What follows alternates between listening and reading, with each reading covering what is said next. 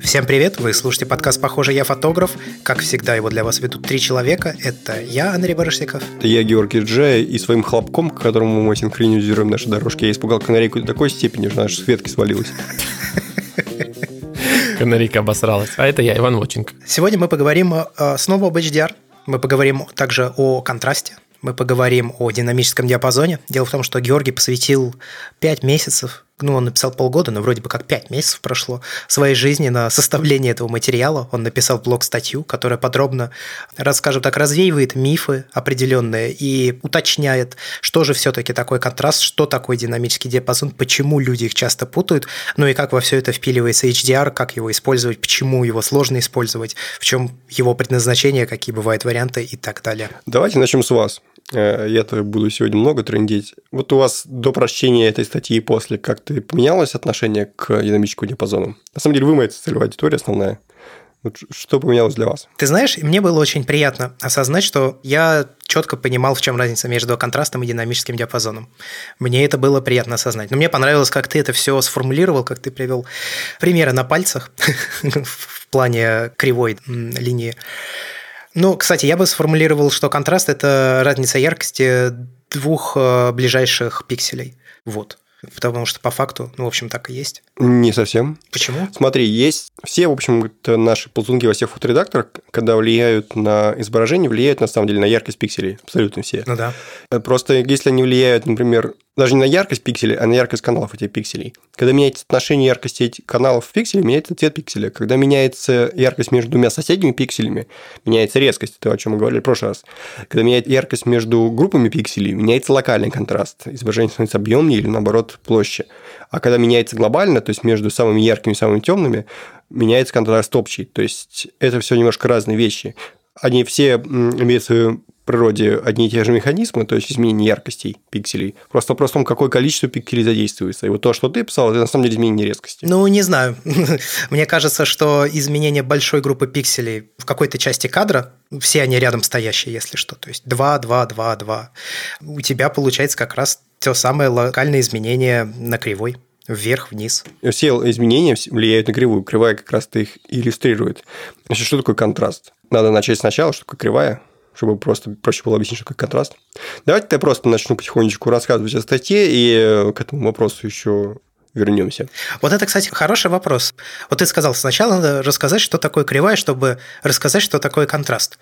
Но ведь контраст существует без кривой. Кривая – это абстракция. Надо сначала рассказать, что такое контраст. Сейчас, а, как только вот а, все, кто нас слушают, они вот сейчас уже упали в обморок от ваших разговоров. Я попробую по-быренькому свое ощущение передать. Ну, во-первых, вот этот пример на пальцах замечательный. Но как только я его прочитал, я не мог избавиться от образа человека, который вот ходит с этим всем набором. И поэтому пример прошел мимо. Когда мы сравниваем HDR и контраст, у меня тоже возникал образ анекдота про разницу между эротикой и порнографией. Вот эротика – это когда используют только перышко, а порнография, когда всю курицу. Вот, собственно говоря, контраст – это вся курица, а HDR – это перышко. Продолжайте. По поводу полугода. На самом деле, полгода назад я просто страницу завел, на которой начал собирать материал. Ну, я пишу в блог сразу в э, вебе, мне так удобнее сосредоточиться на тексте. Я не люблю другие сторонние редакторы и ну, программы для написания текста. Мне нравится прям сразу в интернет писать. И собственно, страницу, на которой называлась э, «Проблема HDR современной фотографии», я ну, открыл я ее еще в экспедиции на Алтае.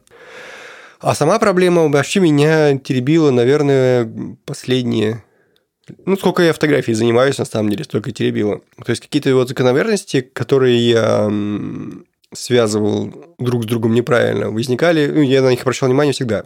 Так, например, обращал внимание, что когда у меня динамический базон плывут цвета. Я не понимал, почему так происходит. Причем я под э, изменение динамического диапазона понимаю, давайте сразу определим термины. Динамический диапазон – это во сколько одни яркости больше других яркостей. И во сколько самое яркое место э, светлее, чем то, которое самое темное. Но при условии, что камера его может запечатлеть, эту разницу. Да, то есть вот этот момент важен. Когда мы говорим про динамический диапазон, на самом деле динамический диапазон не меняется у камеры. Меняется то, сколько мы можем вытащить в фоторедакторе, это немножко другое. Мы влияем на контрастные сцены. Но сам динамический диапазон, по большому счету, не меняется. Вернее, его можно уменьшить, но нельзя расширить. При помощи, ну, и работы так с одним кадром. Это важный момент. Поэтому расширение динамического диапазона такой термин очень обманывающий на самом деле. Ну, не совсем корректный. Да, ну, как, в общем, все терминология фотографическая на русском языке, на самом деле не совсем корректно. Потому что очень большое количество, ну, особенно цифровая, там, где у нас много терминов, которые попали в русский язык, э, очень странные, будучи переведенными. Так, например, мы называем яркостью совершенно разные вещи. Вот в английском то, что есть lightness, brightness, это вполне конкретное обозначение. А то, что у нас означает яркостью, это и насыщенность, и светлота, и все что угодно. Вот. И таких примеров множество. Тот же, допустим, следящий автофокус, почему-то на самом деле не следящий автофокус. Ну, это привет, отдельная Альберт. история. Да, привет, Альберт.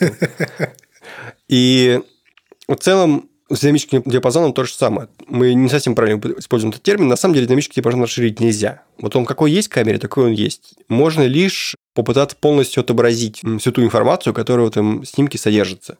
Но больше мы ее добавить можем только при помощи другого снимка. То есть, собственно, при помощи классической технологии HDR, когда мы совмещаем два изображения разных.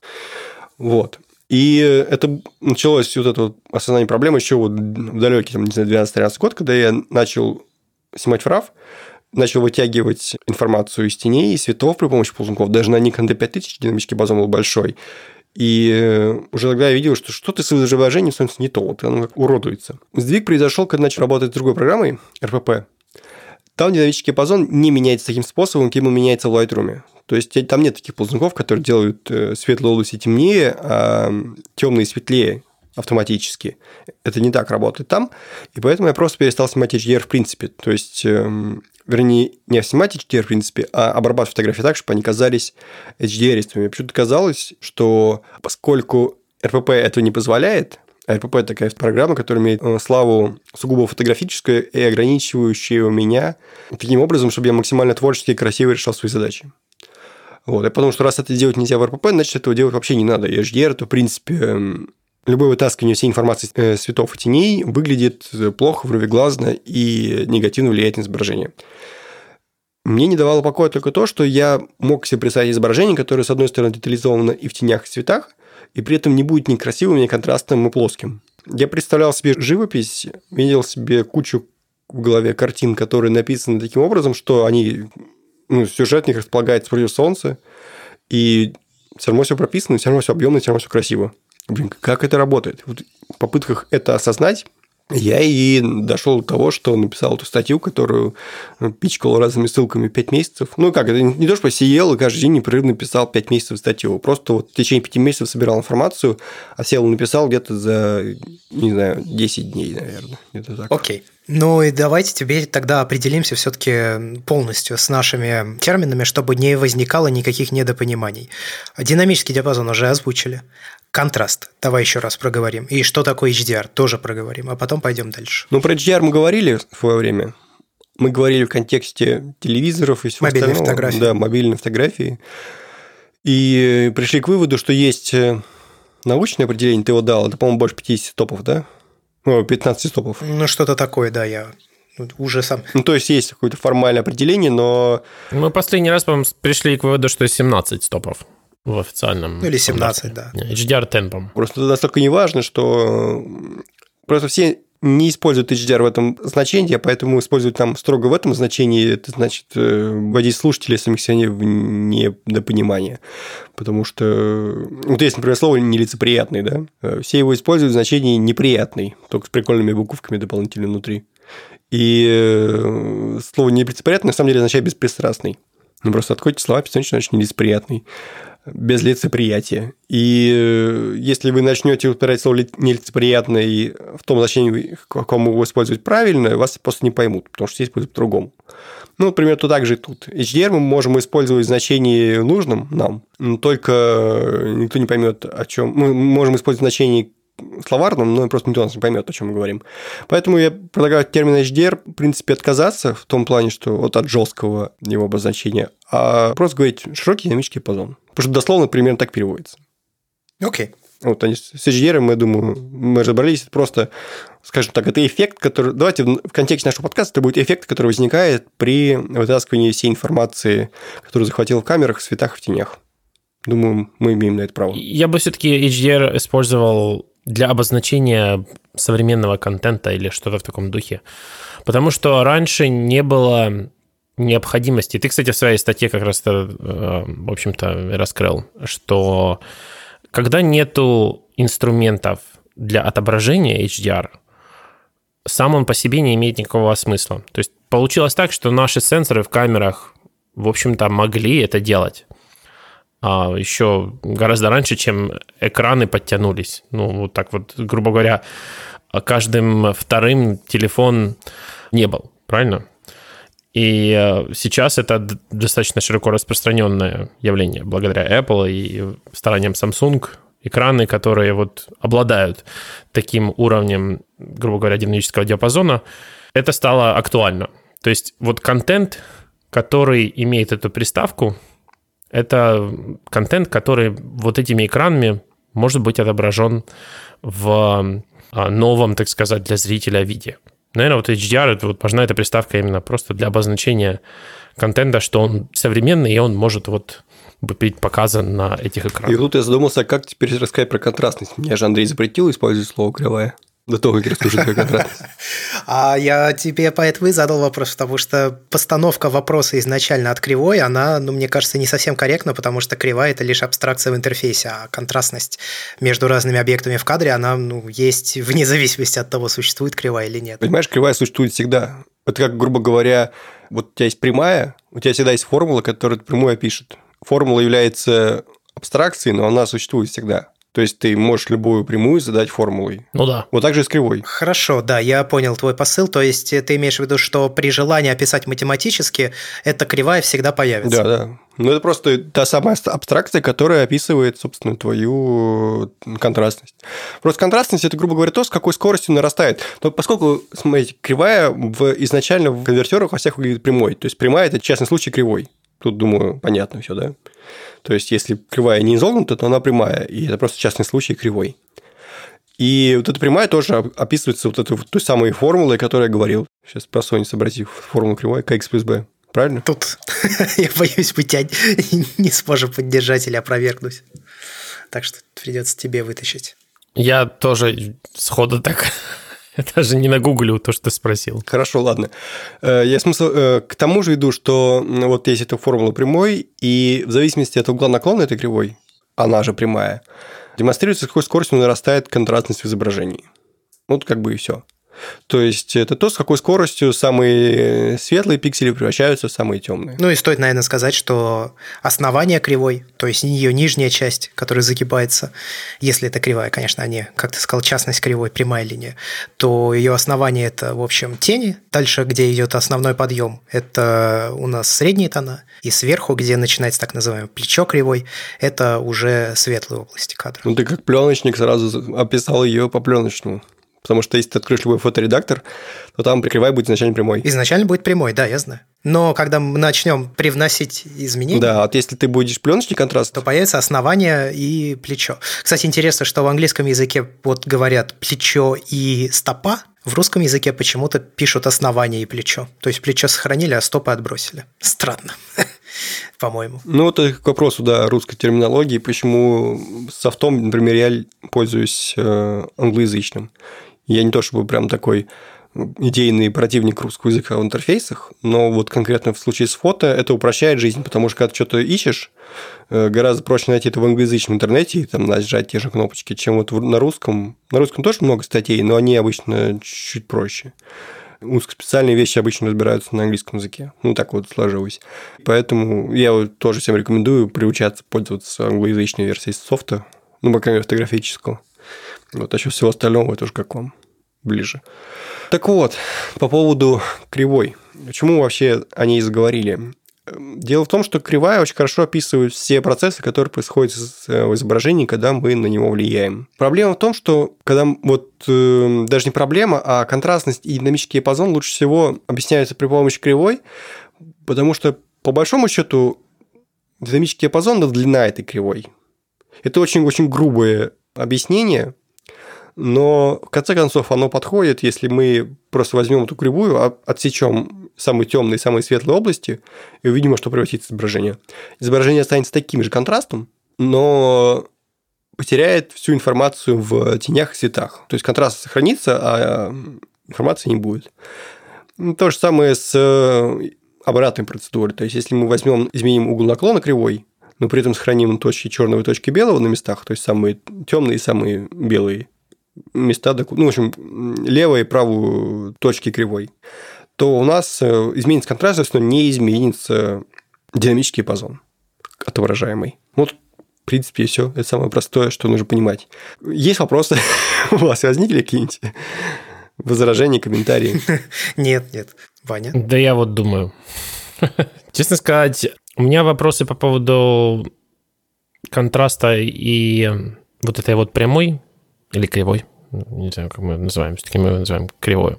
Ну, кривая, кривая, да. Мы говорим именно о случае с Lightroom. То есть то, как она отображается в Lightroom, и мы все время во всех наших обсуждениях именно говорим об отображении Lightroom. Правильно? Не совсем. Мы как раз сейчас перейдем к этому, откуда вообще возник этот стереотип, что расширение динамического диапазона, кажущегося, э, как-то завязано с контрастностью. Просто потому, что алгоритмы Lightroom заточены на дальнейшую постобработку. И это произошло, потому что Lightroom – это бывший движок RAW-конвертации в Photoshop. Как было раньше. Раньше мы загружали RAW в Photoshop, когда Lightroom не было. Там ее конвертировали, и дальше в Photoshop сразу доделывали. Потом Lightroom вытащили, э, ACR, так назывался этот движок, вытащили в отдельную программу, назвали Lightroom. Я, кстати, за то, чтобы называть этот процесс интерпретацией, а не конвертацией. Наверное, это все-таки интерпретация когда мы загружаем. Ну да. В общем, надо записать отдельный подкаст с терминами, которые мы воспринимаем неправильно. Я думаю, что стоит это сделать. Назовем его азбука, тем более нас уже однажды просили, и как раз все это подробно обсудим. Альберта позовем. Альберта позовем, да. Прости, что перебил. Не-не-не, это важное уточнение, я об этом просто буду говорить дальше, но в целом, да, это сразу, то, в общем, перевел тему на то, на что я и хотел ее перевести. Дело в том, что этот вот стереотип, он возник из-за этого. То есть, когда мы меняем количество информации в цветах и тенях, то есть, мы, когда мы высветляем тени и затемняем цвета, мы теряем контрастность в Lightroom, потому что там это нужно. Потому что там истоки этой программы в том, чтобы подготовить изображение к дальнейшей постобработке. И после вот этой вот конвертации, интерпретации, неважно, мы получаем JPEG-файл, ну, либо TIFF. И вот этот вот файл гораздо проще модифицировать, когда у него есть запас по прибавлению контрастности, чем когда наоборот. Ну, прибавить контраст легче, чем э, убрать его. Ты потеряешь данные. Технически даже, можно сказать, его невозможно уже убрать, ну, по-настоящему сильно из JPEG готового. Ты не можешь поменять степень прожарки стейка после того, как тебе его подали. А когда ты снимаешь граф, ты можешь выбрать, грубо говоря, сколько ты его прожариваешь. Ну, вот то же самое и здесь. Э, ты можешь поменять контрастность, то есть добавить каких-то там соусов, но как бы суть изображения от этого не поменяется. Она может стать более контрастным, но менее контрастным ты его уже не сделаешь. И поэтому идеологически Lightroom поступает правильно со своей колокольни, но из-за того, что Lightroom самый популярный софт, вот это создается стереотип, что контрастность обязательно зависит от динамического диапазона. Она зависит действительно. То есть, когда мы начнем менять, у нас кривая будет меняться таким образом, что угол ее наклона будет меняться, и будет меняться контрастность. Но по факту это разные вещи, и можно менять э, количество информации в цветах и в тенях, то есть самые-самые темные и самые, самые светлые места можем делать, соответственно, светлее и темнее, без потери контрастности. Просто кривая будет иметь уровень тот же наклона. То есть скорость, с которой нарастает скорость изменения светлости объектов будет прежней. В случае, когда мы работаем с контрастом, кривая подходит э, в плане RGB. Ну, то есть, когда ты дубово, грубо говоря, меняешь все три канала. Не то, что дубово, ну, просто вот, типа, меняешь три канала одновременно. Ну, с каким-то там соотношением, которое Lightroom сам считает по своим алгоритмам правильным. Когда работаешь с HDR, ты должен отдельно и очень нудно менять это все для каждого цвета, для каждого канала. Но не только ты должен менять для каждого канала саму кривую. Тебе еще и надо бы по-хорошему ограничивать пространство.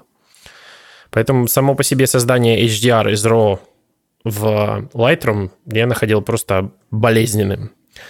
Вот Capture One в этом плане мне гораздо больше нравится. То есть их внутренние алгоритмы, они даже ползунки не так выглядят, как э, в Lightroom. Если в Lightroom они как-то все посредине всегда стоят, ну там для highlights и shadows, и ты типа можешь ты влево и вправо двигать, то в Capture One это всегда только в одну сторону. То есть ты либо раскрываешь тени, либо ты раскрываешь highlights.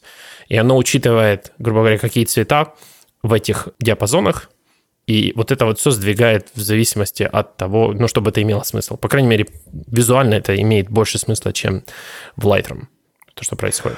Э, я бы добавил еще по поводу RGB, что это как раз та правка, которую мне прислали сегодня ночью, и которую я еще в статью не успел нести, но сегодня, когда вы начнете читать подкаст, статья уже будет прям муа, идеальная. SDD зависит от, э, ну, динамический пазл зависит от длины волны.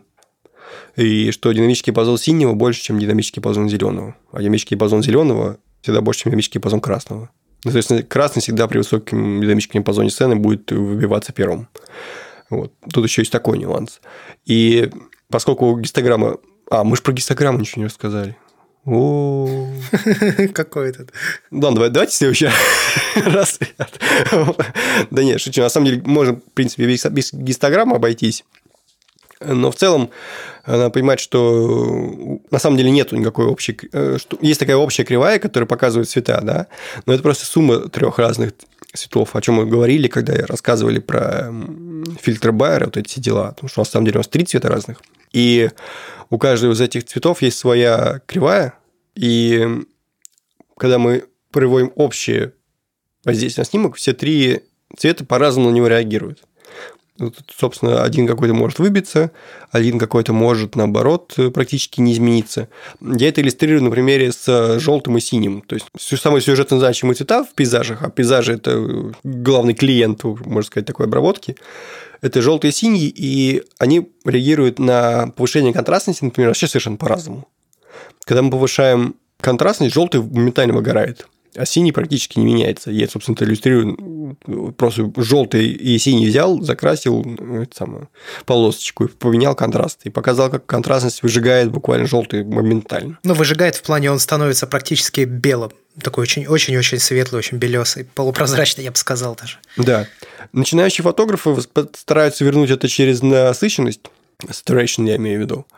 И это тоже путь не, в общем, не очень хороший, потому что насыщенность э, тоже приводит к клиппингу. Там много false color появляется, как-то не настоящий цвет. Мы теряем количество оттенков обязательно, когда повышаем насыщенность, потому что так устроен этот алгоритм. И изображение становится прям вообще как вот совсем плохим. Это вот что происходит, когда мы меняем форму кривой и при этом стараемся расширить... Э, то есть, меняем угол наклона кривой, пытаемся при этом достать всю информацию из трех теней. Тот самый мерзкий HDR, который возникает в голове, когда ты представляешь себе этот термин и первые какие-то снимки, которые были сделаны с ним. Я, кстати, для себя понял, что вот этот мерзкий HDR на самом деле обусловлен даже не столько тем, что изображение плоское, или тем, что там позерены цвета, это все на самом деле не так заметно. В основном этот мерзкий HDR является следствием еще одного эффекта, который возникает при э, вот этих ползунках highlights и shadows в Lightroom. Он возникает из-за повышения локального контраста. То есть э, разница между, ну, между группами пикселей, то, о чем мы говорили в начале. То есть, когда отменяешь светлость самых светлых областей, у тебя автоматически меняется локальный контраст. Становится таким выщербленным, противным. Кстати, вот этот феномен я до конца не изучил. Может быть, вы можете что добавить, почему так происходит. То есть, как конкретно меняется форма кривой, что из-за этого... Нет, в принципе, я понимаю. То есть, ты меняешь эм, яркость группы пикселей, и, соответственно, поскольку меняешь яркость группы пикселей, сильнее меняется и контраст в этих местах. То есть, он растает сильнее, из-за этого возникают эти ореолы. Правильно понимаю? Я думаю, это еще связано с тем, что ты говорил о разном динамическом диапазоне цветов. То есть, как бы тот алгоритм, который встроен в Lightroom, он просто дубово все делает для всех цветов. Вот и все. Наверное, это, это приводит к этим. Дело не в дубовости. Дело в том, что вот, говорю, весь постпроцесс это точно то, что ты не менял контрастность потом, и как бы с приложением головы если ты будешь механически расширять динамический диапазон, повышать контрастность, у тебя начнут вылетать все вещи. Единственное, что можно этому противопоставить, когда ты поднял контрастность после того, как ты расширил э, кажущий динамический диапазон, это менять цвета э, в панельке HSL. И для этого тоже нужно очень большое внимание и концентрация усилий, э, потому что ну, допустим, вылетел у нас синий, да, в небе. Мы заходим в этот HSL и меняем светло-синего то есть затемняем его. у нас моментально возникнут ореолы, потому что оттенки синего. Там начинается головная боль с оттенками синего.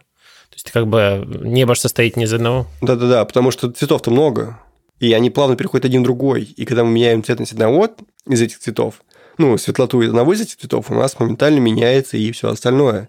И появляются эти границы между цветами, что, в общем-то, плохо. Ничего хорошего там нет. Количество полутонов по факту снижается. Оно, может быть, и не снижается как количество, просто переходы теряются, они перестают быть плавными. Нет, там вот если работать с HSL, там надо вот как раз это учитывать. То есть ты как бы можешь не только синий поменять, но тебе надо подвинуть все, что находится в этом небе. То есть тебе надо обладать каким-то не совершенно невхрененным терпением и сверхчувствительным зрением, чтобы понять, вот мне еще надо бирюзовый немного подвинуть, немного желто-синий, и причем в разных, грубо говоря, пропорциях, ну, чтобы этого всего не произошло. Еще забавно, что э, листва очень хорошо, на самом деле, реагируют на желтый, а не на зеленый. То есть ты меняешь, чтобы поменять цвет листы, на желтый на самом деле крутит, а не зеленый. То есть ты еще должен учитывать, какое количество компонентов в этом цвете, потому что цвет нас обманывает, мы тоже обсуждали, что цвет на самом деле мы можем воспринимать одним, а на самом деле он другой. Про оптические иллюзии даже было бы интересно подкаст записать. Но это уже другой раз, я думаю, можно сделать. К этому всему еще примешивается точка черного, которая, как я понимаю, она устанавливает просто типа вот это ноль. Ну, то есть здесь у нас э, начинается черный. В том же Capture One, кстати говоря, очень удобно не настраивается. Помнишь, мы с тобой когда сканировали пленку, мы тыкали вот разные места и типа это точка черного, точка белого, да? Угу. Ну вот в Capture One также. Ну это удобно. То есть он заточен на то, чтобы у тебя изображение было сразу готовым после конвертера. Lightroom, он к этому идет, но пока к этому не пришел. Просто чтобы не сложилось впечатление у слушателей, что мы типа тупо хейтим Lightroom, типа в нем HDR плохой, а в Capture One хороший или да, в RPP хороший. RPP обладает кучей других недостатков. Э, Capture One во-первых, дорогой скотина. Вагоном своих недостатков обладает Capture One, но некоторые вещи просто сделаны лучше. Мы в идеале хотели бы, чтобы это все объединилось в один редактор и стоило как РПП. То есть ничего не стоило, да? Да, ничего. А на какие деньги живет РПП? Так немножко флуда в сторону. Ну, то есть донаты или что? Он сделан на энтузиазме людей, которые его сделали, а это очень богатые люди. Это космическое количество труда просто. Ну, конечно, да. Но, с другой стороны, они ничего не меняют. Ну, РПП, будем честны, не так часто обновляется или там развивается. Он не меняется последние лет пять минимум. У них в основном сервисные апдейты, чтобы оно работало и все. А что-то нового они не делают. Ну, на самом деле, он, в принципе, подустарел немножко идеологически. Хотя многие вещи в нем сделаны правильно, и вот э, почему, собственно, дошел до решения проблемы и осознания проблемы HDR только на девятый, даже десятый год увлечения фотографией, просто потому что до этого у меня был РПП, который меня от этих проблем ограждал. Там просто тупо нельзя сделать HDR. вот такой вот, какой он есть в Lightroom. Поскольку там не получалось, ну, как бы, ну, нет и нет. Когда мне хотелось, когда у меня возникала такая творческая задача, которую я хотел решить, вот тогда уже начинались проблемы, я начинал лезть в Lightroom, у меня ничего не получалось. И я не мог понять, почему. Ну, как бы, наверное, я думал, что просто потому, что эта э, задача нерешаема в принципе. Она решаема, просто она решается либо не в Lightroom, либо просто другими путями. Потому что тот же Capture One, например, удерживает форму кривой, это тоже не всегда нужно. То есть я показывал на примере, что картинка получается неплохой, но она все равно выглядит немножко выжженной. Кстати, я недавно узнал, что Capture One используется еще и математика с плавающей запятой. Ты знал об этом, Вань? Или тебе все равно? Нет. Я не знал, кстати. Ну вот, я удивился. Ну, только в РПП такое есть. Вот поэтому он крашится. Я понял. Зато причина крэшей постоянных. Объясните, что означает э, плавающая запятая? Математика с плавающей запятой. Ну, грубо говоря, у тебя меньше возникает ошибок. То есть, когда ты что-то меняешь, у тебя меньше округления, и из-за этого у тебя э, меньше просто чисто алгоритмических ошибок возникает при обработке изображения, меньше разблериваний и прочих неприятных. Поэтому у тебя по умолчанию RPP и Capture One резче, чем Lightroom, и больше детализации они достают. Угу, понял. Ну, я, я попробую более добовое объяснение. Скажем так, где, например, Lightroom использует значение 10, 20, 30, то Capture One может там использовать 10.1.1, а в другом варианте там еще больше. И что-то это... Ну, короче, погрешность оказывается в некоторых алгоритмах более сложной, и они решили намеренно не упрощать свои, грубо говоря, вычисления, а наоборот наваливать на машину, наваливать на свои вычисления, просто чтобы добиться вот максимальной точности. Кстати, вот этого все избегают в Adobe, потому что они его боятся как огня, и Adobe так крашится такие вычисления для софта могут быть критическими. Ну, грубо говоря, что-то там не сошлось. А, типа... хотя, кстати, они же написали заново Lightroom CC, он называется, по-моему, да? Который, типа, мобильный для как раз такой быстрой обработки. Он работает гораздо быстрее, он, по-моему, как раз использует математику с плавающей запятой, если не ошибаюсь. Не, ну я сейчас как раз имел в виду, что они в свой старый Lightroom не могут это добавить, ну потому что чихнуть они боятся в этом коде.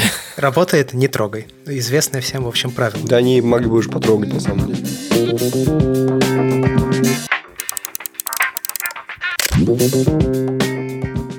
Давайте перейдем к, собственно, проблеме отображения HDR и ее решению что, собственно, делать-то? Ну вот, то есть мы сейчас очень долго описывали разные проблемы, которые связаны с этим самым якобы HDR, подводили очень долго к тому, что все это на самом деле решаемо. Как? Еще раз стоит напомнить, что есть э, разные устройства вывода, и вот я хотел с тобой как по поводу печати проконсультироваться.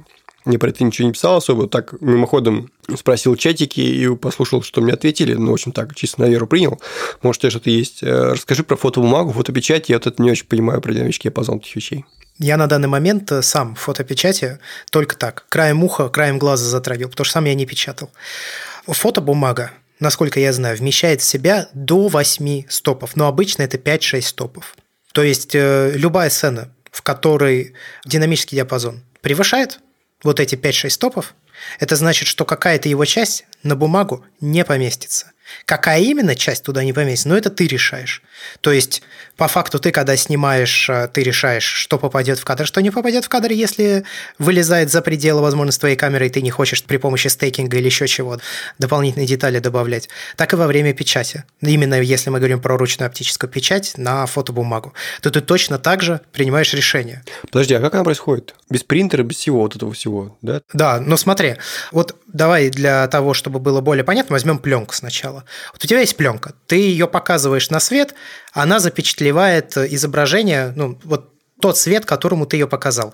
Образуется невидимое изображение. Потом ты смешиваешь с химией, и у тебя появляется уже это изображение на его. Потом ты его фиксируешь, закрепляешь таким образом, вымываешь а, непроэкспонированные части там, где было темно, и у тебя получается кадр. Здесь принцип на самом деле ровно такой же. То есть ты находишься в темной комнате с красным светом, фотобумага а, зачастую нечувствительна к нему. Часто это нужно делать, кстати, в темноте. То есть это еще тоже зависит. Дальше ты вставляешь негатив в фотоувеличитель, и он светит лампой на заданное тобой время. Там тоже есть объектив. Ты вкручиваешь туда объектив сам, ты его выбираешь. Это может быть полтинник, это может быть 90 мм, 135. Какой вкрутишь, такой и будет. И через этот объектив, вот, значит, у тебя получается последовательность такая. Сверху, в самом верху находится лампа, под ней находится объектив, и еще ниже находится негатив. У тебя светит свет, объектив э, его фокусирует, проецирует сквозь негатив прозрачный, и дальше он попадает на бумагу. Фотобумага, она тоже является чувствительной к свету. Точно так же, как негатив. Ну, она делает невидимое изображение, потом ты эту бумагу проявляешь в ванночке с химией, у тебя появляется, ну, по факту это очень похоже на самом деле то, как запечатлевает изображение пленка. Такой же показ свету. Только в данном случае вместо объектов, каких-то живых объектов, которые ты снимаешь на пленку, здесь ты показываешь, что есть на пленке уже на проявленной пленке. А почему такой маленький динамический диапазон фотобумаги? Вот этого я не знаю. Но я думаю, что, наверное, это зависит от э, материалов, которые в ней используются. Потому что бумага, если вдаваться в подробности, то там она тоже очень разная бывает. Баритовая, которая теплая, какая-то с использованием пластика. Есть мультиконтрастная бумага, есть более теплая бумага, более контрастная, менее контрастная. Ну, то есть там своих заморочек очень много. Я к сожалению, за вот тот почти год уже, что снимаю, это, наверное, единственная такая технически востребованная мною вещь, которую я не прикоснулся на данный момент. То есть это печать ручная оптическая. Не, ну я попробую как бы экстраполировать из того, что, грубо говоря, химические элементы, которые на ней находятся, они вот могут, э, скажем, одному из трех каналов задать вот только такое значение яркости максимально предельное. Ну вот больше они не могут выдать. И там минимальное тоже. Технически ты же делаешь позитивное изображение, а если мы посмотрим на позитивную пленку, то там динамический диапазон примерно такой же, кстати. Я думаю, что между этим явно есть какая-то связь. Потому что негатив – это тот самый RAW. Ну, то есть, это изображение, которое требует интерпретации. А позитивное изображение – это уже финальное изображение. Ну, тут как я снимал на эту Вельвию, да, там, собственно, 5-6 топов максимум. Да, да, все так. Они, конечно, отличаются, но в принципе это такая позитивная пленка, только в виде фотобумаги. Ну, таким образом, получается, если ты снимаешь на пленку, то из всего того, что мы сегодня рассказывали, полезно будет только то, что, о чем я расскажу сейчас дальше. Ну, если только ты не сканируешь пленку. Ну, то есть, если ты сканируешь пленку, и у тебя сканер, который позволяет тебе вытянуть n количество стопов, сколько на этой пленке запечатлено, пожалуйста. Нет, я про конкретно позитивную. А, угу. Я к тому, что надо понимать такой момент. Чисто технических э, ограничений создать какой-то супер HDR, с которым будет э, все от, от и до, нет. То есть, э, надо понимать, что все всегда диктуется динамическим диапазоном сцены.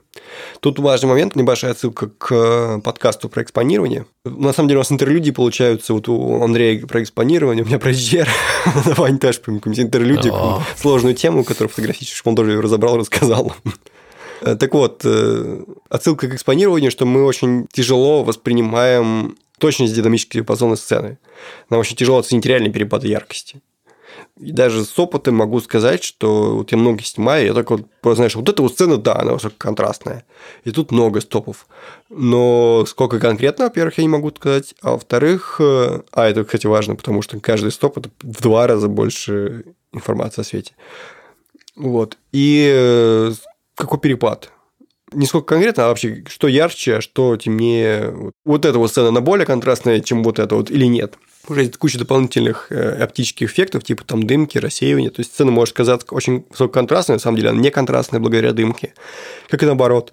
Из-за жесткого света перепад может быть очень большой, а мы будем воспринимать его как небольшой, потому что так работает зрение. Хороший пример ты скинул в виде изображения. Я его в наш э, твиттер репостнул написал, вот, похоже, я фотографа, где находится шахматная доска, с черно-белыми, ну, серо-белыми, если точнее, а, квадратиками. Находится на этой доске зеленый цилиндр, который отбрасывает на доску, на часть доски тень.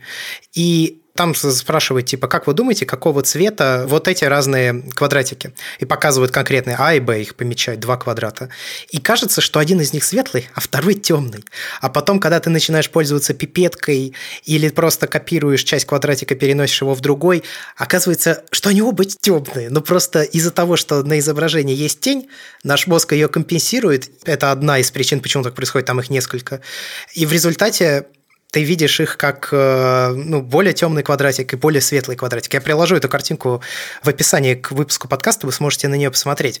Мне конкретно вот эта иллюзия, честно говоря, взорвала мозг, потому что все предыдущие разы, когда я сталкивался с оптическими иллюзиями в интернете, когда я узнавал, в чем цимис, то я всегда мог заставить себя видеть так, чтобы видеть эту, что это иллюзия.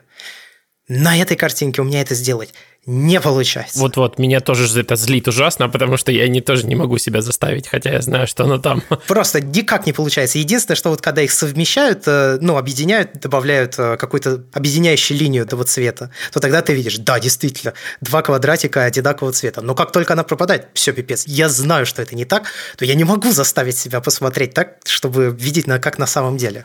Вот это какая-то... Меня прямо аж бесит, что я не справляюсь. А про платье ты нормально все? Увидел. Платье нормально. Я могу его и так, и сяк э, видеть. Это тут проблем я не испытываю. Я не могу. Я вот пока оно не переплывет на другую сторону, не могу в, э, в чем там история. Есть еще такая же гифка с платьем знаменитым черно-синим, оно уже белое-золотое.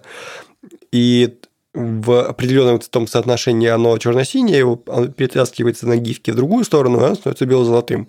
И пока вот оно на одной стороне, я не могу видеть его бело-золотым вообще никак. А когда его перетаскивают на другую сторону, и оно становится бело-золотым, я не могу видеть его черно-синим. Так что Тяжело, да, нам живется с нашим убогим зрением. Я, кстати, с платьем тоже не могу себя заставить видеть его. Тоже я только когда перетаскиваю. Я долго медитировал, у меня получается сейчас это делать. Сколько надо смотреть на платье?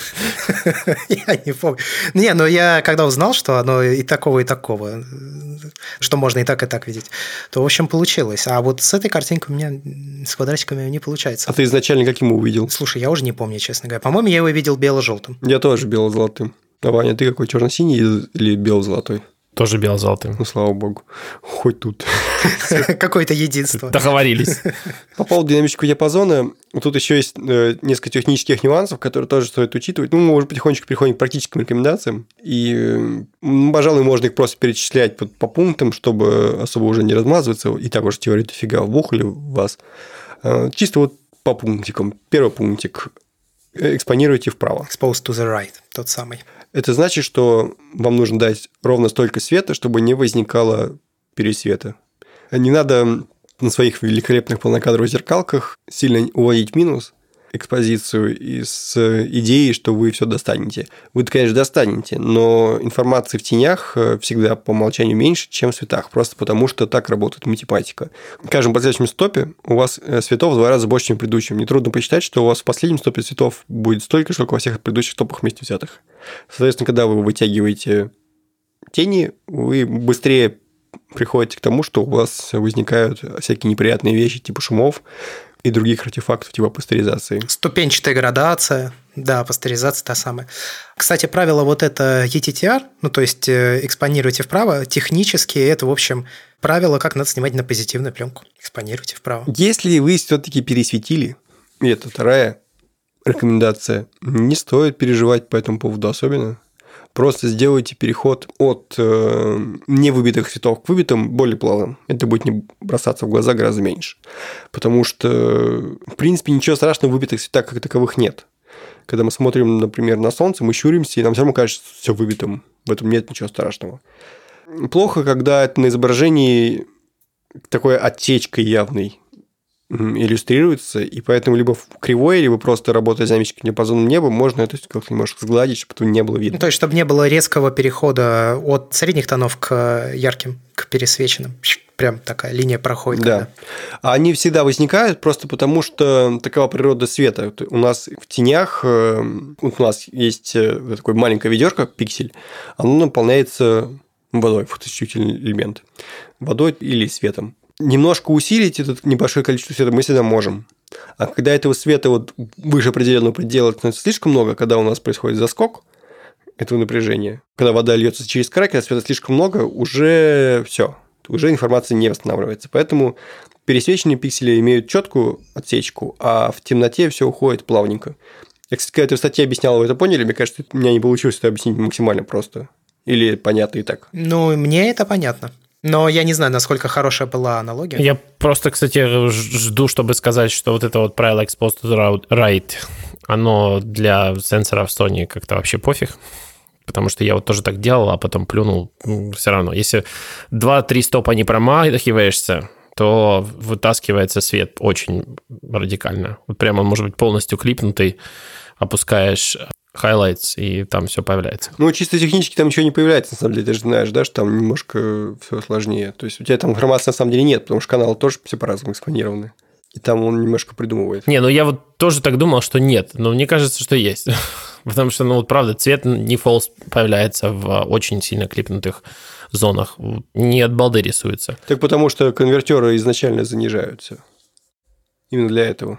Ну, скажем так, если я сделаю то же самое надо будет по приколу как-то, конечно, сделать кадр с exposed to right, а потом кадр, вытащенный из э, пересвеченных областей. И я могу сказать, что из того, что я когда-то проверял, нет никакой разницы. Но надо для, конечно, подкрепления материала, так сказать, показать эти два кадра рядом. Смотри, э, когда ты открываешь э, фотографию в RPP и в Lightroom, у тебя фотография в Lightroom будет гораздо светлее. Поэтому, когда мы вытаскиваем highlights и понижаем их в Lightroom, нам кажется, что ого, ничего себе, как много информации он вытащил. Просто потому, что он тупо до этого делал ее светлее, фотографию.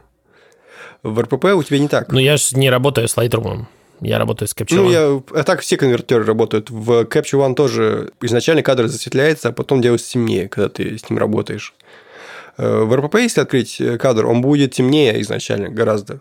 И поэтому в общем, ты все делаешь правильно, все равно просто экспонируешь вправо. Просто у тебя это выглядит в интерфейсе программа так, будто бы на самом деле кадр не досвечен, а потом ты его делаешь светлее, просто потому что так вот устроена программа.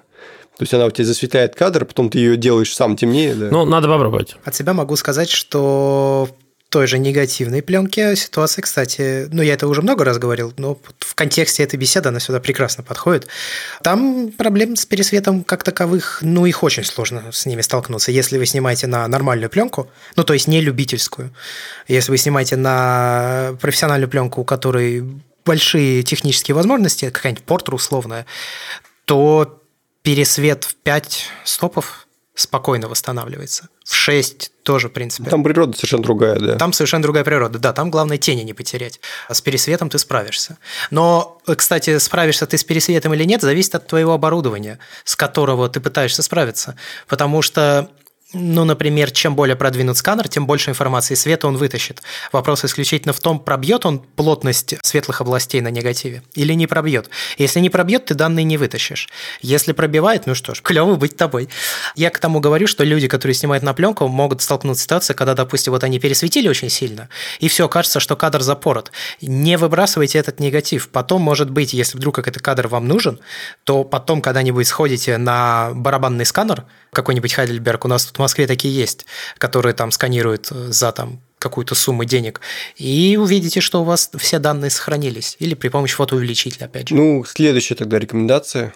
Это эм, если можете не снимать HDR, не снимайте HDR. Потому что все, что мы писали, вы понимаете, да, что это сложно технически. То есть сделать хороший HDR-кадр, для этого нужно куча опыта, нужно полное понимание того, как работает ваш софт а я уверен, что у большинства фотографов такого понимания нет, особенно тех, кто цехи, как я, то есть кто учился снимать в интернете, кого никому ничему не учили.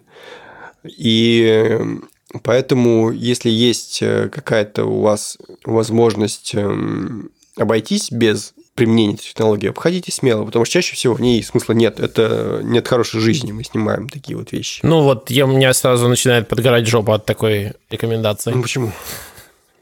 Мне кажется, наоборот, к HDR надо стремиться. Вот надо кидаться на него, совершать ошибки, делать стрёмный токсичный HDR, как мы любим. Не стесняться этого, как бы стараться все-таки, а, как это сказать на русском языке, grasp. В общем, охватить HDR насколько это возможно, потому что вот я не знаю, смотрите ли вы, сейчас будет такая литературная отсылка, ну не литературная, а кинематографическая. «Мандалориан». Вы смотрели, не смотрели? Нет, на данный момент я не добрался. Георгий? Не, я вообще сериал сейчас практически не смотрю. Короче, «Мандалориан» просто какой-то праздник для людей, которые вот изучают HDR. И вот как люди, которые послушают этот выпуск, наверное, я советую взять и посмотреть «Мандалориан», но я не знаю, можно ли его в украденном варианте посмотреть в HDR. Потому что вот я его смотрю так, как он должен быть в Disney+, вот и он идет и 4К HDR. По-моему, 4К. Я, кстати, не уверен, но главное, что HDR. Мне не важно, в общем-то, 4К. И весь этот сериал снят именно с упором на то, что это никогда не будет просмотрено не в HDR. Там настолько все сцены построены сложно в плане света, то есть там очень много того, как сделана, например, ночь. То есть съемки ночью сделаны не так, как классическая, это мы привыкли видеть во вселенной, скажем, Звездных войн. Вот у меня колбасит совершенно от э, цветовой гаммы, так сказать, новых Звездных войн, которые делает Дисней, вот эта новая трилогия. Она для меня прямо ворвиглазная какая-то, прямо яркая, прям как китайский термос. Мне это прямо аж ух, не нравится. И вот в сериале они, так как могут себе позволить быть только в стриминге, не существовать в кинотеатрах, и знать, что, грубо говоря, мы сейчас будем это показывать на HDR-дисплей, они могут включить эту фичу в своем потоке, и тогда все сцены выглядят просто супер круто. Почему там это круто получается? Так как а, вообще в целом вся атмосфера Звездных войн прошлых, вот первой оригинальной трилогии, это достаточно мрачная такая серо-темная тема серая такая желтая, ну, в общем, такие очень грязные цвета. Грязная такая какая-то антураж грязный, в общем, не знаю, устаревший, не знаю, как-то сложно как-то это объяснить. Но в доспехе Мандалориана это такой очень блестящий рыцарский костюм. Грубо говоря, это такое отражающая ярко-хромовая поверхность. И вот эту вот поверхность вставлять в разные сцены достаточно сложно, потому что она сразу же начинает отражать огромное количество света. И тут людям, которые работают над HDR, ну, или работают над э, сериалом, исходя из прошлого опыта, они бы эту сцену освещали по-другому.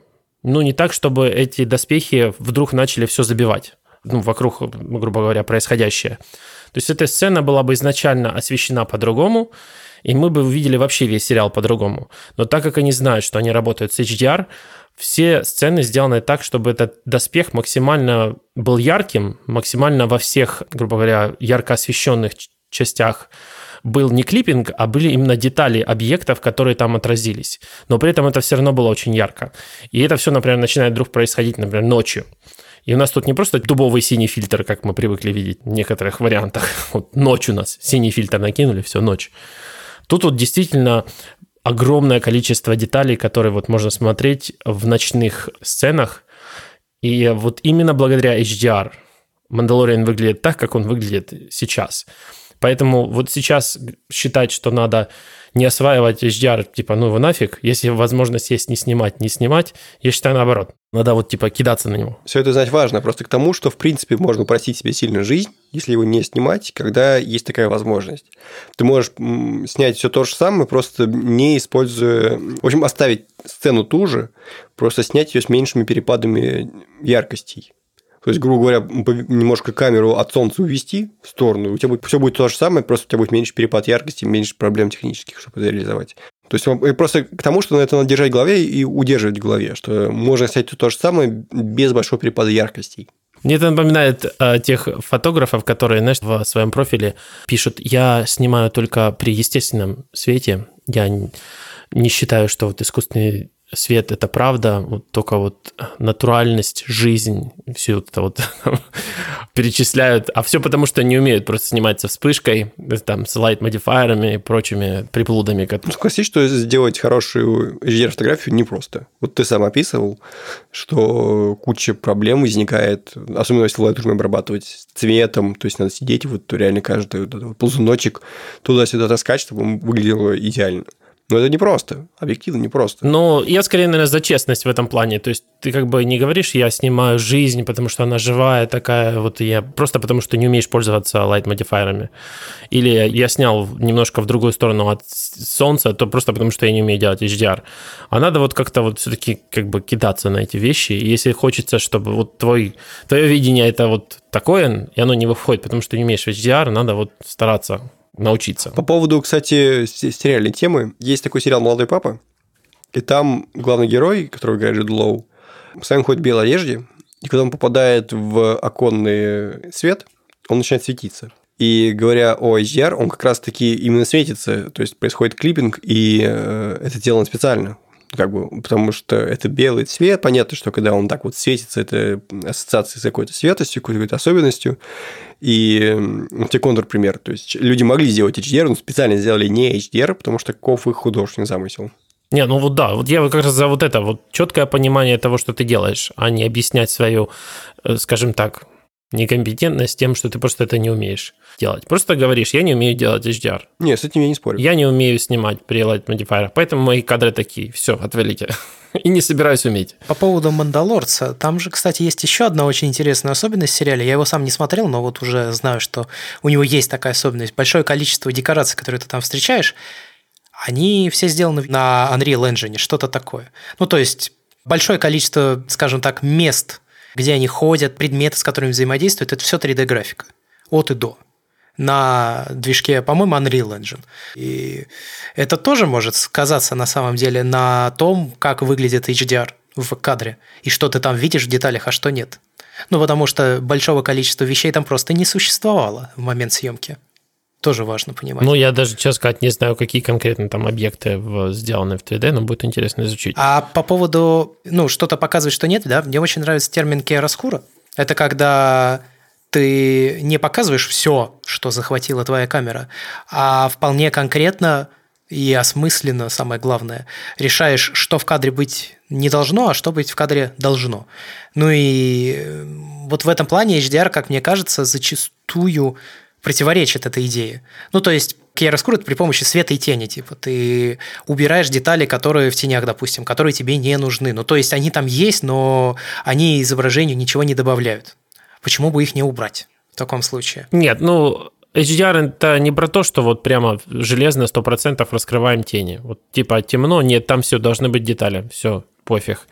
Скорее, HDR это про то, насколько ты раскрываешь тени, насколько ты открываешь светлые участки. Я не совершенно не за то, чтобы полностью удалять информацию в тенях или там светлых участках, как бы ради того, чтобы не делать такой глупый HDR. Я скорее за то, чтобы вот просто умерить. Большая часть того, что я написал в на самом деле взята из других источников, то есть это в основном исследования по материалам различным и такой сбор. Но некоторые вещи я открыл для себя сам. Так, например, я понял, что вот то, о чем ты говоришь, очень хорошо видно на фотографиях с жестким светом и с мягким светом. Жесткий там, где граница четкая между переходом от светлого к темному, а мягкий, соответственно, где граница мягкая, и не обязательно жесткий свет должен быть контрастным и наоборот. То есть перепад яркости может быть небольшой, но как бы смысл именно в жесткости. И вот когда свет жесткий, вот эти все попытки вытянуть детали в тенях выглядят очень плохо. Ну вот у тебя там хорошие примеры, у тебя там, например, хаски, бегущий на зрителя. Да. То есть в этом примере ты... Это мягкий свет. Ты говоришь мягкий свет, ты тут совершенно прав. То есть вот здесь у хаски темный мех, и, грубо говоря, если его не раскрыть, если не раскрыть каждую деталь его полутона, это выглядит как просто вот такая черная мазанина. Хотя в жизни, конечно же, эта собака переливалась, я уверен, гораздо большим количеством черного. Ну, стоит отметить, что, в принципе, динамический диапазон стал небольшой с этой собакой. И это я очень много с этим сталкиваюсь, когда снимаю животных, кстати, да, вот с черным мехом. Особенно черно абсолютно черные собаки с черными глазами. Это вообще катастрофа. Тут определенно надо осваивать HDR для того, чтобы это не превращалось в какое-то такое темное пятно с, бусинками. У меня родители уехали в отпуск и оставили мне черного кокер спаниеля ну, настолько черный, вот есть такое абсолютно черное тело, да, которое вообще не отражает свет. Ну, когда мы с ним гуляем, мне такая, что просто такой черный силуэт такой движется, вообще ничего не видно, где у него чего. То есть на него смотришь, не можешь понять, он там сейчас назад пойдет или вперед, потому что нет, где у него чего вообще. Вот, собственно, для таких вот случаев сделан HDR, ну, как сделан, мы его осваиваем, и вообще как э, человечество в целом выбрало HDR как технологию развития экранов и способов захвата изображения для вот таких критических моментов, скажем так. Я учился на нем снимать. У меня родители его завели, когда я еще с ними жил, и как раз примерно тогда же начал увлекаться фотографией. И вот я на нем тренировался на D5000, вынимать весь динамический диапазон, понимал, как работать ISO э, и так далее. Ну, это вот следующая практически рекомендация снимать на низких ISO, если хотите динамический диапазон пошире. Ну, я приводил пример с девушкой, которая в контрастной сцене, и я подсветил ее лицо при помощи вот этой вот штуки, которая, в которой она писала, ну, в дневник полевой. Она писала текст. Light Modifier. Да, Light Modifier. Вот. Ну, в общем, да, используйте окружающую среду для того, чтобы уменьшать контрастные сцены. Мне кажется, это работает. То есть, Ваня, конечно, идея не против того, чтобы не снимать HDR принципиально. Тоже принципиально не против снимать, не снимать HDR принципиально. Я против того, чтобы... Я за то, чтобы прикладывать голову. Иногда, если технические возможности вашей камеры, если условия съемки, если вы знаете, что вы не будете заморачиваться процессом, диктует вам не снимать HDR, не снимайте HDR. Есть масса способов этого не делать. В частности, использовать всякие там отражатели, снимать сцены без э, перепадов яркости, то есть, грубо говоря, не включать солнце. Я вот слышал это мнение от Паши Косенко, что вообще небо не надо снимать, потому что оно слишком яркое, и в позитивную пленку не укладывать. Ну, вы понимаете вообще дубовость таких советов? Просто шутишь, кошмар. Да, конечно, понимаем, да. Это шутка, конечно, но в целом... Ну как? Нет, это вообще на самом деле вредный совет. Просто ну вот смотри, есть, допустим, я приложу, короче, ссылку на профиль человека. Он снимает, в том числе на позитивную пленку, он делает пейзажи на большой формат. Ну, я не могу сказать, что у него возникает проблемы с небом. Нет, ну просто он, как раз вот мы, помните, с вами обсуждали градиентные эндофильтры и прочее. Вот там все вот это идет в ход, ну тогда и небо получается, и больше, чем 6 топов умещается на, в том числе, позитивную пленку. Ну, то есть решение есть. И то, что Паша говорит, не включайте небо, потому что оно слишком яркое, это говорит лишь о том, что он просто, наверное, не очень хочет заморачиваться. Так это не его совет. Это он кого-то процитировал, что типа не включаю небо, чтобы был хороший цвет. Не принципиально. Главное, что он использовал это. Еще я бы добавил вот чего. Я когда пересмотрел свои фотографии, Я очень долго подбирал иллюстрации статей, потому что некоторые из этих закономерностей работали на снимках, которые подбирал, некоторые не работали. И подбирать снимок, в котором можно было бы сразу все проиллюстрировать, было непросто. И попутно я посмотрел кучу своих фотографий и тоже проанализировал их, и понял, что любимые мои пейзажи сняты, ну, они не обладают большой фотоширотой.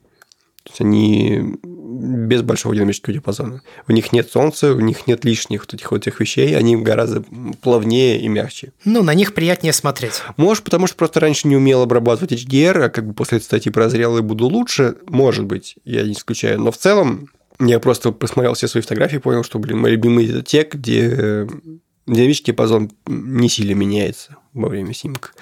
Вот, в частности, я распечатал, например, одну фотографию вообще в размере полтора на метр, и не нашел, правда, про ее повесить. И я просто смотрю на нее, блин, как хорошо выглядит, именно потому, что вот она такая вот, какая она есть. Если бы я ее снял немножко по-другому, солнцем в кадре, например, то было бы хуже.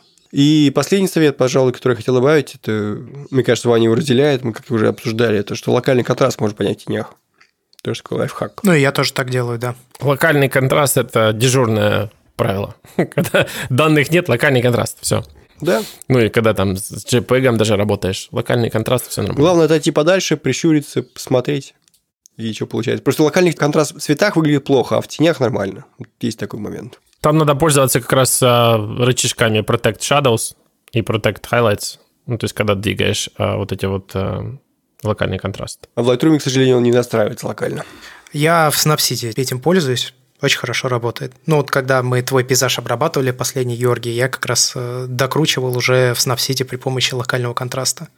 А еще, кстати, лайфхак а, к теме относящийся, но тем не менее, буду тем самым фокусником, который рассказывает свои приколы. У Snapseed есть набор заранее заданных пресетов. Ты, когда загружаешь в него фотографию, он тебе предлагает применить различные фильтры.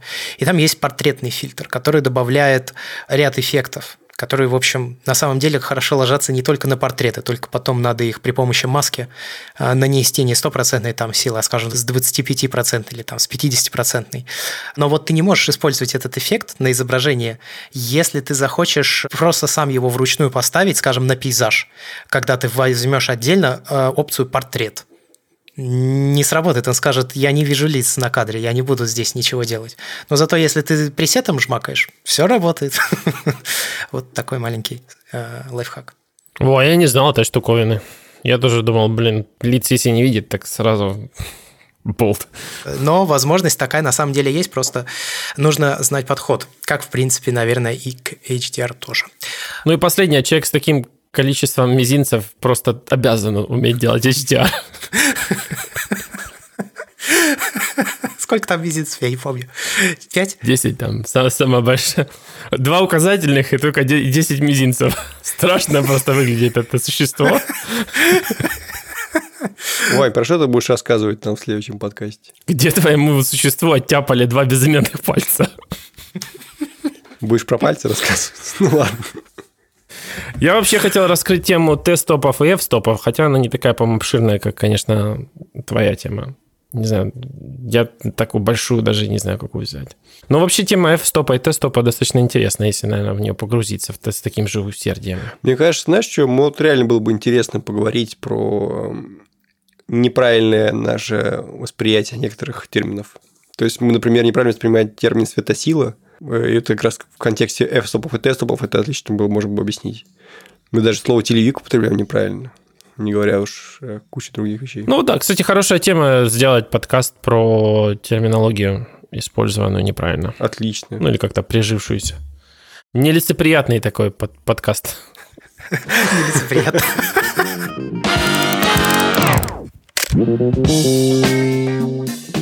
Что ж, тогда в следующем эпизоде у нас будет азбука фотографии. Большое спасибо, что слушали девятый выпуск второго сезона подкаста «Похожий я фотограф».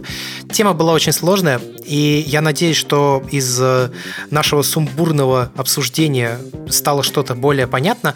Если же нет, то вы можете зайти в блог Георгия и прочитать также статью, которую он писал на протяжении почти полугода в текстовом варианте. Там есть примеры наглядные с изображениями, с хорошими всякими метафорами. Я думаю, что тогда эта тема станет еще чуть более бесплатный. Ссылка на статью будет в описании к этому выпуску подкаста. А за этим я думаю, что все. Если вам нравится контент, который мы делаем, то не забывайте поддерживать наше развитие на сайте patreon.com berdicast. Там вы можете выбрать тариф «Похоже, я фотограф» и получите доступ к дополнительному аудиоконтенту, который мы записываем специально для подписчиков на Патреоне. Темы обсуждаем самые разные. Иногда что-то связанное с фотографией, иногда, может быть, совсем тема отвлеченная от фотографии. Ну, допустим, в последнем, предпоследнем, получается, после шоу я рассказывал, как моя нога оказалась в машине. Там всякие бывают интересные диалоги. А если же вы не можете поддерживать деньгами развитие проекта, то, пожалуйста, зайдите в iTunes или Apple подкасты. Если у вас нет iTunes, поставьте его на компьютер. Зайдите туда, найдите наш подкаст через поиск и поставьте оценку. Напишите комментарий. Это очень сильно поможет нашему подкасту подниматься выше в топе в своей категории творчества. А через веб нельзя, кстати говоря, в iTunes? Ты говоришь, так поставьте iTunes. Слушай, я не знаю. Я знаю, что сейчас Apple Music появился интерфейс, в котором можно что-то делать, и у App Store появился какой-то базовый интерфейс, в котором тоже можно что-то делать. Ну, iTunes же нет уже. Есть подкаст-приложение, и музыка есть. iTunes как такового нет. Ну, iTunes есть на Windows там непонятно, какая судьба его ждет. Что ж, всем спасибо, до скорых встреч, пока. Всем пока. Счастливо. Come on, come over as fast as you can. You afraid that you won't like it, but you don't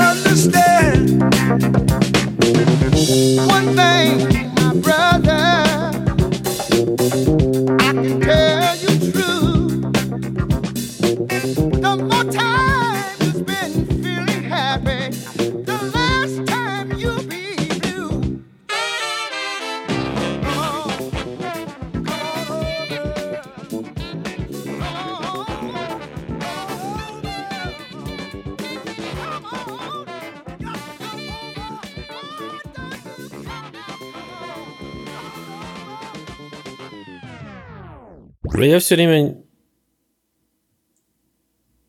не мог избавиться от мысли, что, наверное, можно одуреть, если нас, нас послушать, вот когда мы говорим о таких глубоких технических темах. Но я не знаю, как это на слух воспринимается. Но для человека, который, знаешь, не знаю, не 10 лет занимается фотографией, а вот, вот только начал, только взял фотоаппарат. Ну да. Пусть уходит, Просто- да? Ему дали совет, Я- я уже не поставил снимай запись, HDR. кстати. Братюня, не надо. Не, просто, ну, блин, да, тема технически сложная, я согласен, как, в общем, и с экспонированием на самом деле. И если ты не снимаешь вообще или только собираешься снимать, то ты что одну, что вторую не поймешь.